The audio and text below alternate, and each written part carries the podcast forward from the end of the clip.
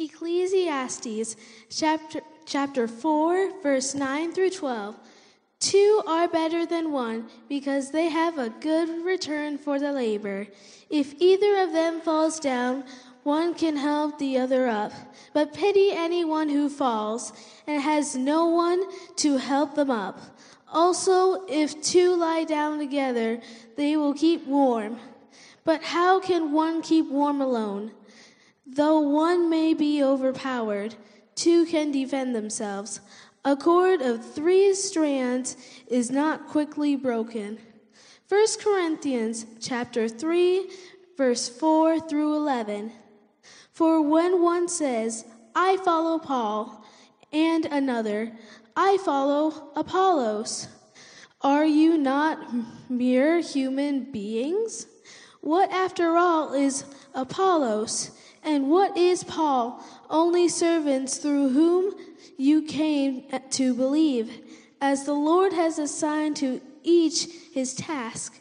I, plant, I planted the seed, Apollos watered it, but God has been making it grow. So neither the one who plants nor the one who waters is anything, but only God who makes things grow. The one who plants and the one who waters have one purpose. They will each be rewarded according to their own labor. For we are co workers in God's service. You are God's field, God's building. By the grace God has given me, I laid a foundation as a wise builder, and someone else is building on it. But each one should build with care. For no one can lay any foundation other than the one already laid, which is Jesus Christ. Amen. Thank you, Huntington.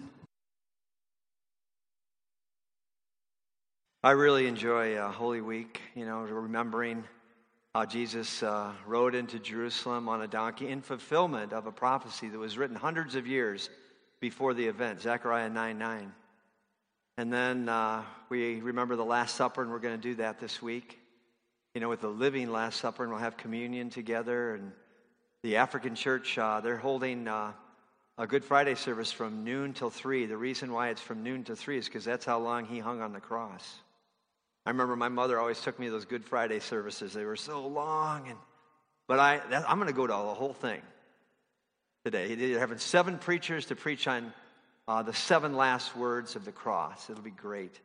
And then Sunday morning, uh, the youth are going to help lead us in a sunrise service. I, I hope the upstairs is just full um, as we celebrate the resurrection of Jesus Christ from the dead. We do it every Sunday, but especially uh, Easter Sunday, and we'll have breakfast together and uh, a couple worship service opportunities. But, you know, we call this Passion Week. You know, remember the movie, The Passion of Christ? And I just pray that God gives me more passion for Him, more passion for the gospel. Amen? Amen. Well, we've been talking about uh, community uh, these last weeks 40 days of community. We've been talking about reaching out together and belonging together and growing together. Today, uh, we want to talk about serving together. And so, how do you serve God? How do I serve God? You serve God by serving other people. That's the only way you can really serve God. You serve God by serving other people. And God wants to use you in ways that you've never expected. You say, What do I have to offer? You have something, but you don't have enough on your own. And that's why you need other people in your life. That's why you need the church, the body of Christ. God wants to use you, but He also wants to use you in a team. You know, together everyone achieves more. Remember that acrostic? Team, together, everyone achieves more. Together is always better. And the Bible often compares being together in ministry or serving together or making a difference in the world to gardening. It's like the verse that Huntington just read in 1 Thessalonians chapter 3, verse 8. It says, The one who plants and the one who waters work as a team with the same purpose. I mean, there is something about a team. Ecclesiastes, says, two are better than one.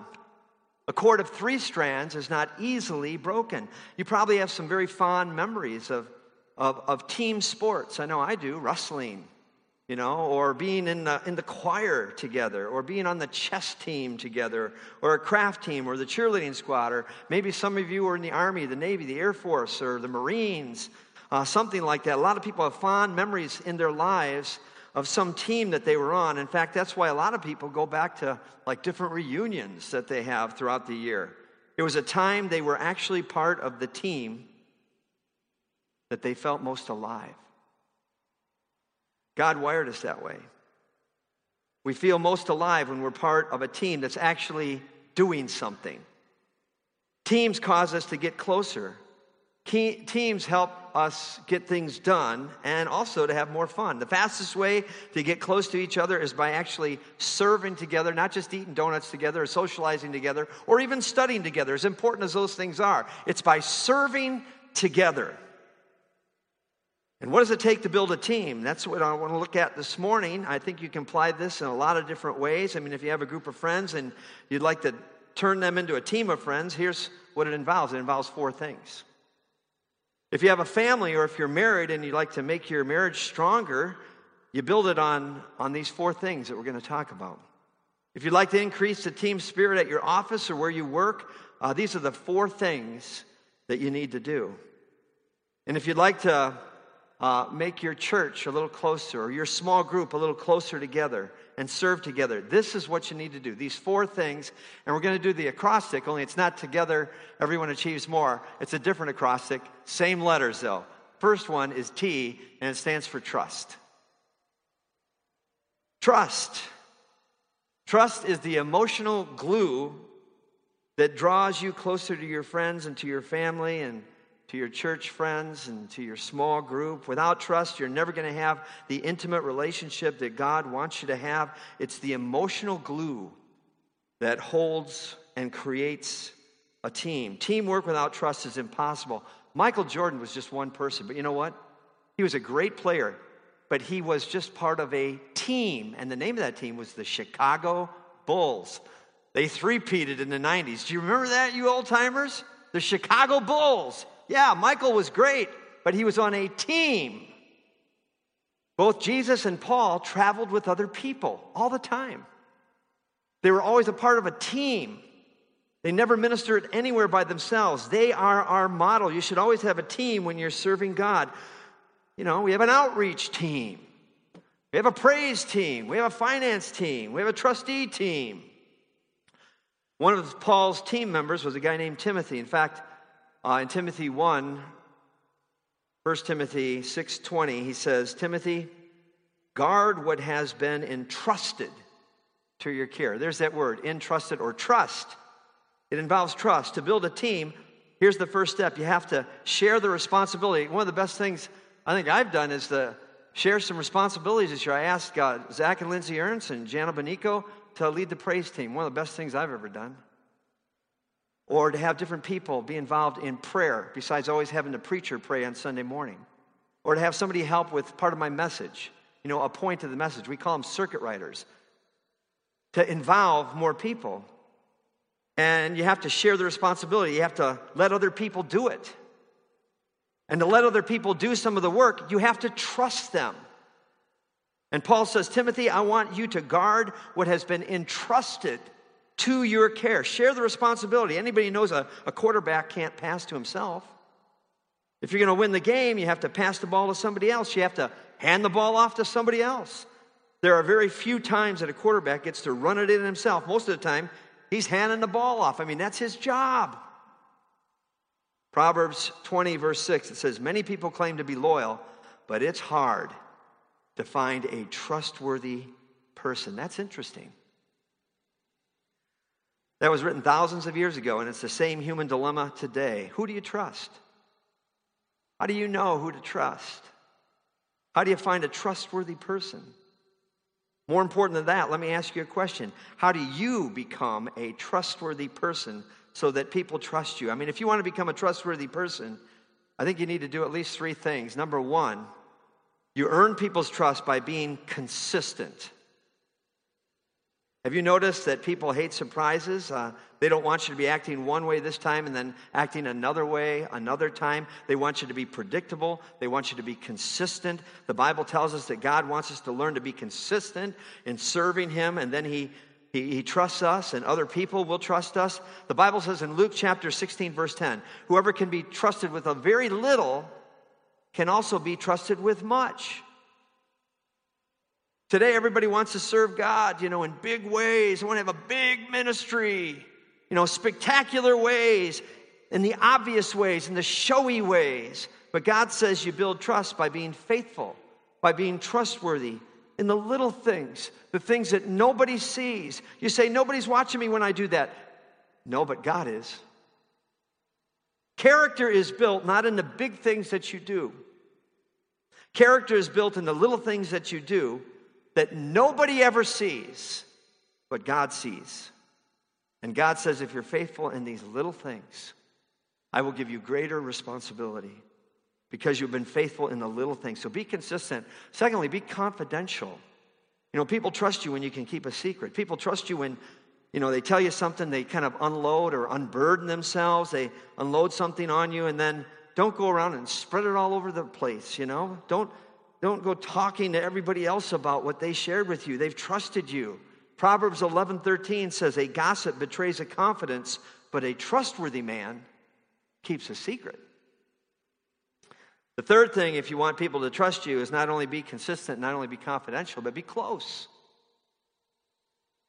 You have to spend time with people in order to earn their trust. You don't trust people you don't know.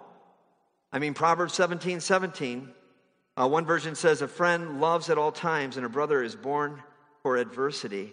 Another version says, Friends love through all kinds of weather, and families stick together in all kinds of trouble. I like that version, stick together. That implies proximity. It says you're close, it says you're together, you stick together. Distance actually creates distrust. And when you're distant from people, you start being distrustful of them. And you don't trust people you don't know. And so, if you want people to trust you, you've got to spend some time with them. Time actually creates trust. Or another way you could say it is trust takes time. Either way, it takes time to build trust. Trust takes time. Notice it says you learn trust through all kinds of weather. It takes a long time sometimes to build trust. Question Can you lose your trust quickly? Oh, yeah. Yeah, you can lose it uh, in a second but it can take months, maybe even years to build it. Trust takes time, and you can't grow trust quickly. And I think our world desperately needs trustworthy people. These are people whom God can count on, and we can count on to actually be the hands and the feet and the body of Christ. The second key to teamwork is empathy. Not only T for trust, but E for empathy. That's the E in the team. And it takes empathy. The Bible tells us in 1 Peter 3 8, live in harmony with one another and be sympathetic. Live in harmony with one another and be sympathetic. You can't have the first without the second. You're never going to live in harmony with your wife or your husband or your friends or anybody else without sympathy. You can't have harmony without sympathy, and you can't have a team without being aware of what's going on in each other's lives. It's more than just working on a project together. You have to be aware of each other. And that's why when people work together in an office, they may be working, but they're not a team unless they know what's going on in each other's lives. You have to have empathy. Empathy is so important because it meets the two of your deepest needs. First, you have a fundamental need to be understood. I mean, everybody in life wants to have another person, one other person in life who says, you know what? You know, they, they understand me. They know me. They understand what I'm thinking. You have a need to be understood. Everybody does. And second, you have a, a deep need, a human need, to have your feelings validated. You need somebody in your life who says, you know, you're not weird, you're not crazy, you're not a kook. You know, it's okay to feel that way. That's normal. Everybody wants to be understood and have their feelings validated by somebody else, and that's what empathy does. It meets those two deep needs. So, how do you build empathy? I think the, the first step to empathy is just to slow down. I mean, James chapter 1, verse 19 be quick to listen and slow to speak. I mean, there's a reason we have two ears and one mouth, you know? And so we need to slow down and listen to people. Listen to your husband, listen to your wife, listen to your kids, listen to the people in your small group, listen to people in the church. That brings me to the next way to be empathetic. Not only need to slow down, but you should ask questions. You know, like, how are you doing? You know, what's going on in your life? That's how to show empathy to your children and to your spouse and anybody else. Just ask them questions. Proverbs 20, verse 5, it says, A person's thoughts are like water in a deep well, but someone with insight can draw them out. Someone with insight can draw them out. You have to draw it out of people if you want to be empathetic. The third thing, not only slow down and ask questions, but show emotions. That's how you empathize with people. You show emotions. I mean, we said it a few weeks ago, Romans 12, 15. Rejoice with those who rejoice, weep with those who weep. Empathy is a lot more than saying, I'm sorry that you hurt. Empathy is saying, you know, I hurt with you. You know, you're willing to cry with them. You're willing to weep with those who weep. You're willing to rejoice with those who rejoice. How do you do that? There's only one way that you're going to be empathetic, and that's to stay filled with the Holy Spirit. It's to stay filled up with God. That's the only way. If your tank gets empty of God, you're not going to be empathetic to anybody. So if you get low on God, if you get low on the Holy Ghost, you're not going to be empathetic at all. You've got to stay filled with the Holy Spirit, filled up with God. The third key to building a team, not only trust for T and E for empathy, but A for accommodation. It takes trust. I mean, you got to build trust between each other to have a team, like in the church or in a small group. It takes empathy, but it also takes accommodation. I mean, we're all different. What does accommodation mean?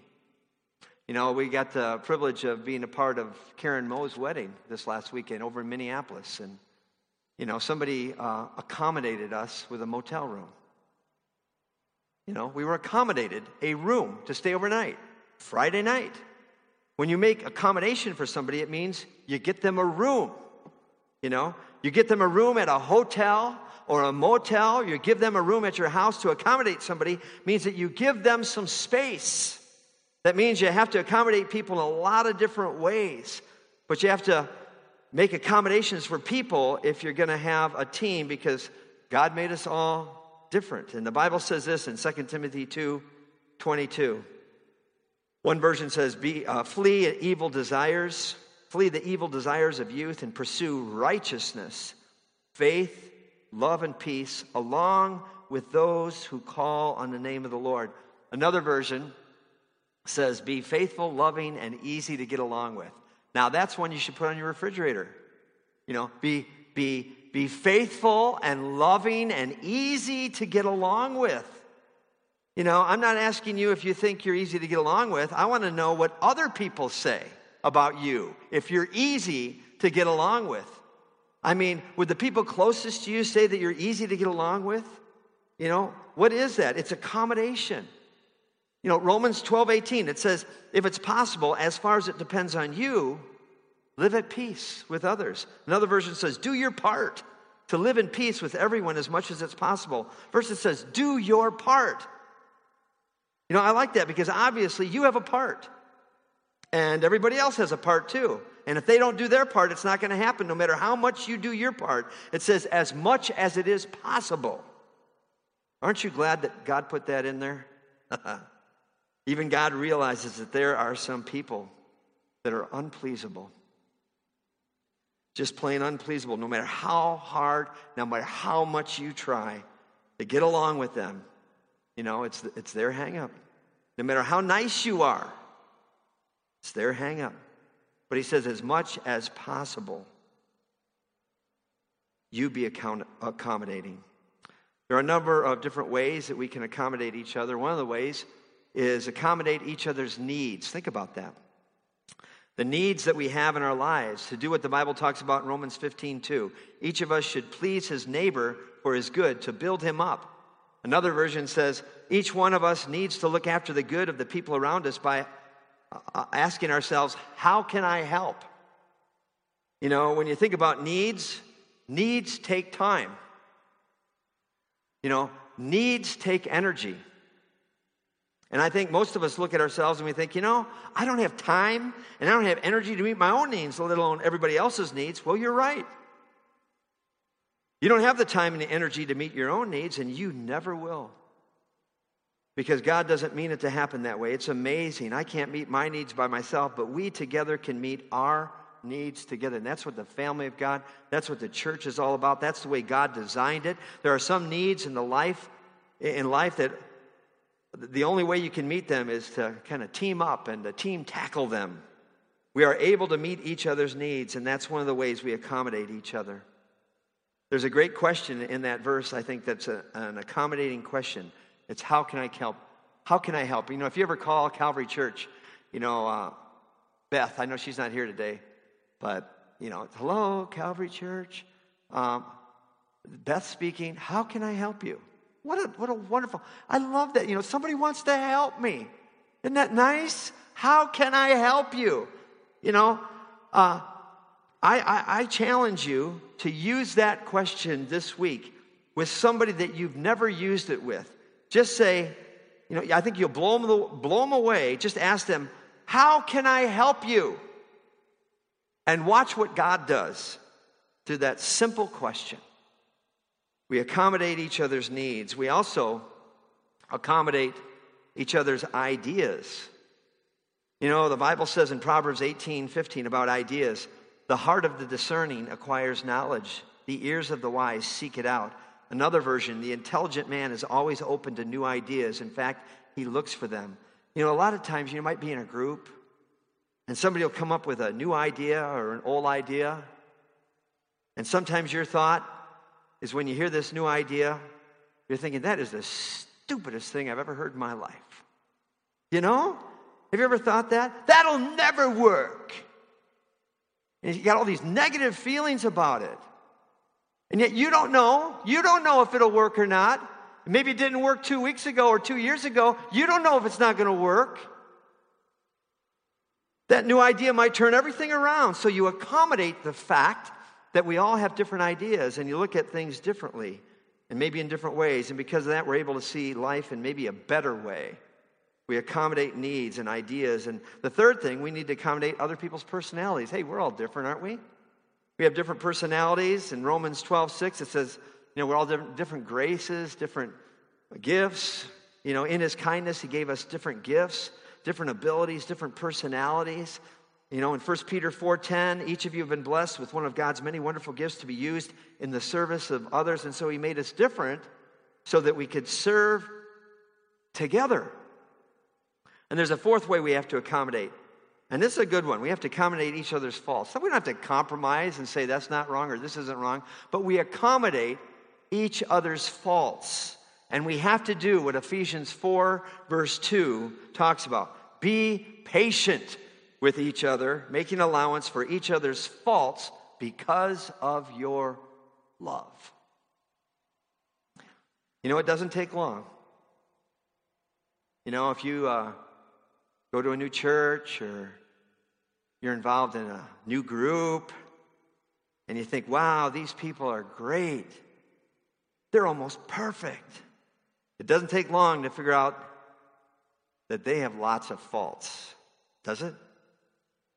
The moment you figure out you're in a group of people who have a lot of faults, you have one of three choices. You can fake it and pretend we're all perfect and everything's fine around here. There's a lot of stress in that. Or you can leave it. You can leave that church, you can leave that group, you can say, I'm leaving this group and I'm going to go find the perfect group, but you never find one because when you get there, it's not going to be perfect anymore. Did you get it? Just accept it. You know, just accept that we're not perfect. What a relief that is for so many of us. To be in a group where we recognize that, that's accommodation. The amazing thing about accommodation is that doesn't make us weaker at all, that makes us stronger. And we're not trying to face life or do it alone. We're doing it together. God never meant for you to run alone. You weren't meant to go through life by yourself. You know, you need a family. You know, you need a group. You need the body of Christ. It's the ecclesia, the church, the called out ones. We're called out from the world and brought into this new community, this new society, so that we can serve the Lord together. You need other believers in your life to, to, to help you along, to spur you on to love and good works. There's a fourth key uh, in being a team. I think it's the most important of all. And without it, you're not really a team, you're just a social club. You know, I mean, you can have trust, you can have empathy, you can, you can accommodate each other's needs and differences, but what makes a team is the M, the mission. To have a team, you've got to have a cause, you've got to have a purpose, you have to have a mission. Teams do not just exist for themselves, they've got a reason for breathing, a reason to exist. They are doing something together, they're making a difference in the world in some way, and that's the purpose of a team to accomplish something together. Our mission here at Calvary is simply to know Christ and to make him known.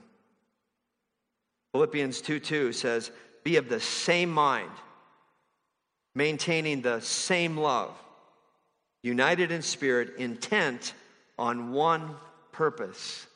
You know, together is better.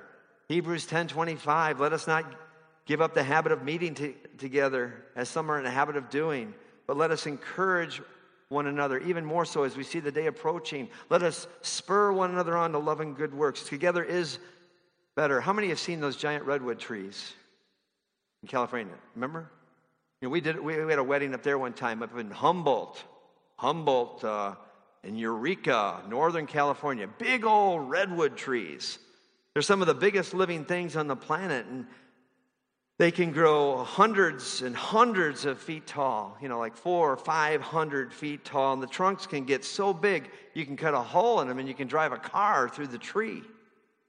I mean, they are enormous, enormous living organisms. Most people know that, that, that red, redwoods are some of the largest living things on the planet. What most people don't know is they have incredibly shallow roots. And these uh, very, very tall trees have almost no root structure. So, why do they exist and why do they grow and what keeps them from falling over? Redwood trees always grow in groves, they're always together. And what they do is, although their roots are shallow, they intertwine with each other, you know, and they hold each other up. So when the storms come and the winds come, they're, they're holding each other up. And that's how they're some of the biggest trees in the world. And I think that's a perfect picture of what Calvary Church could be holding each other up. Yeah, we need to have our roots go down deep into the Word of God, but we need to engle, you know, entangle our roots with one another in a network of relationships and small groups and holding each other up through this thing called fellowship and community. And you're going to have storms in your life. I guarantee it. You're going to have a storm in your life. And some of you might be in a storm right now. And you might have rough winds blowing in your life right now. And you're going to face fires and disasters in your life, relationally, emotionally, financially, in every other way. And who's going to hold you up in the storm? You're gonna, well, Jesus is always the right answer, but Jesus in other people. We're the body of Christ. That's how it works. And you need that intertwining. And that is a perfect picture, and that's how we stand strong together to serve the Lord together. T is for trust, E is for empathy, A is for accommodation, and M is for mission. God wants to use you on a team. I think every one of you should go out there and put your name on that list somewhere about that block party or the pop up trailer or call up Greta and say, hey, I want to help out with Vacation Bible School this year. Every one of us. We're in this together. Let's pray. Maybe you could pray a prayer simply like this God, I want you to use me whatever I've got, any way, any time, any place. God, I want to learn to serve you by serving other people. But I want to do it in a community with others. With trust and empathy and accommodating each other, but also with a clear mission of serving you. Just to know you, Jesus, and to want to make you known. Use us to make a difference, Lord. It's in your name we pray. And we also, God, lift up this time of offering. And when we bring to you our tithes and our gifts, Lord, to honor you, to express our love to you in this way, Lord, we know that uh, you're going to use these finances to help with the ministry of the Word of God that will go out from Calvary Church through the mouths and hands and feet of all its members, serving you together for the good of others, but for the glory of God. Lord, I thank you that we can lean on your everlasting arms and we can lean on each other and we can find strength in the power of the Holy Spirit that's in all of us, Lord, who believe in your name. So, Lord, show us how to intertwine our roots together so that we can stand tall for you in the midst of all kinds of weather, and storms. We ask this in Jesus' name. Bless each gift and giver. Amen. Amen. Lord, we just thank you for the church, those ones that you've called out that have responded to the gospel and have stepped across from the kingdom of darkness into this new community, the kingdom of your beloved Son. And you've given us a mission, Lord to go out and make disciples of all nations, baptizing them in the name of the Father, Son, and the Holy Spirit, teaching them to observe everything that you've commanded. And you said you would be with us even to the very end of the age, Lord. So go with us as we serve you together. Amen.